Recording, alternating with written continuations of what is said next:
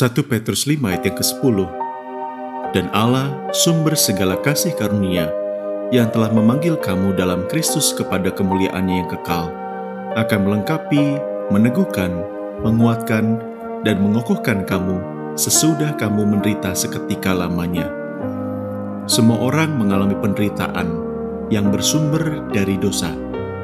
Perbedaannya ialah, di dalam Allah yang mengaruniakan Kristus Yesus, meski di dalam penderitaan sekalipun akan ada kemuliaan kekal.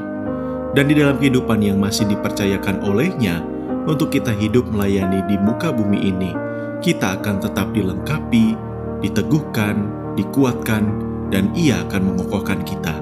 Jadi, apakah kita siap menderita tanpa Kristus? Atau tetap berjalan bersamanya apa pun yang? Bapak pagi hari ini kami menyadari bahwa kehidupan kami tidak akan pernah lepas daripada persoalan pergumulan, bahkan penderitaan. Tapi kami rindu menjalaninya di dalam kasih karunia dan naungan berkatmu saja. Karena itu tolong kami, hari lepas hari kami jalani penuh dengan curahan dan juga kemauan serta kerinduan yang dalam hanya di dalam dan bersamamu saja. Pagi hari ini kami juga berdoa untuk Bapak Edi Chandra. Tuhan memberkati dalam hidup rumah tangga bersama dengan istri dan anak-anak dengan keluarga besar beliau. Begitu juga dengan pekerjaan yang ditekuni, biarlah Tuhan memberkati dan menolong segala sesuatu yang dikerjakannya dalam kasih-Mu.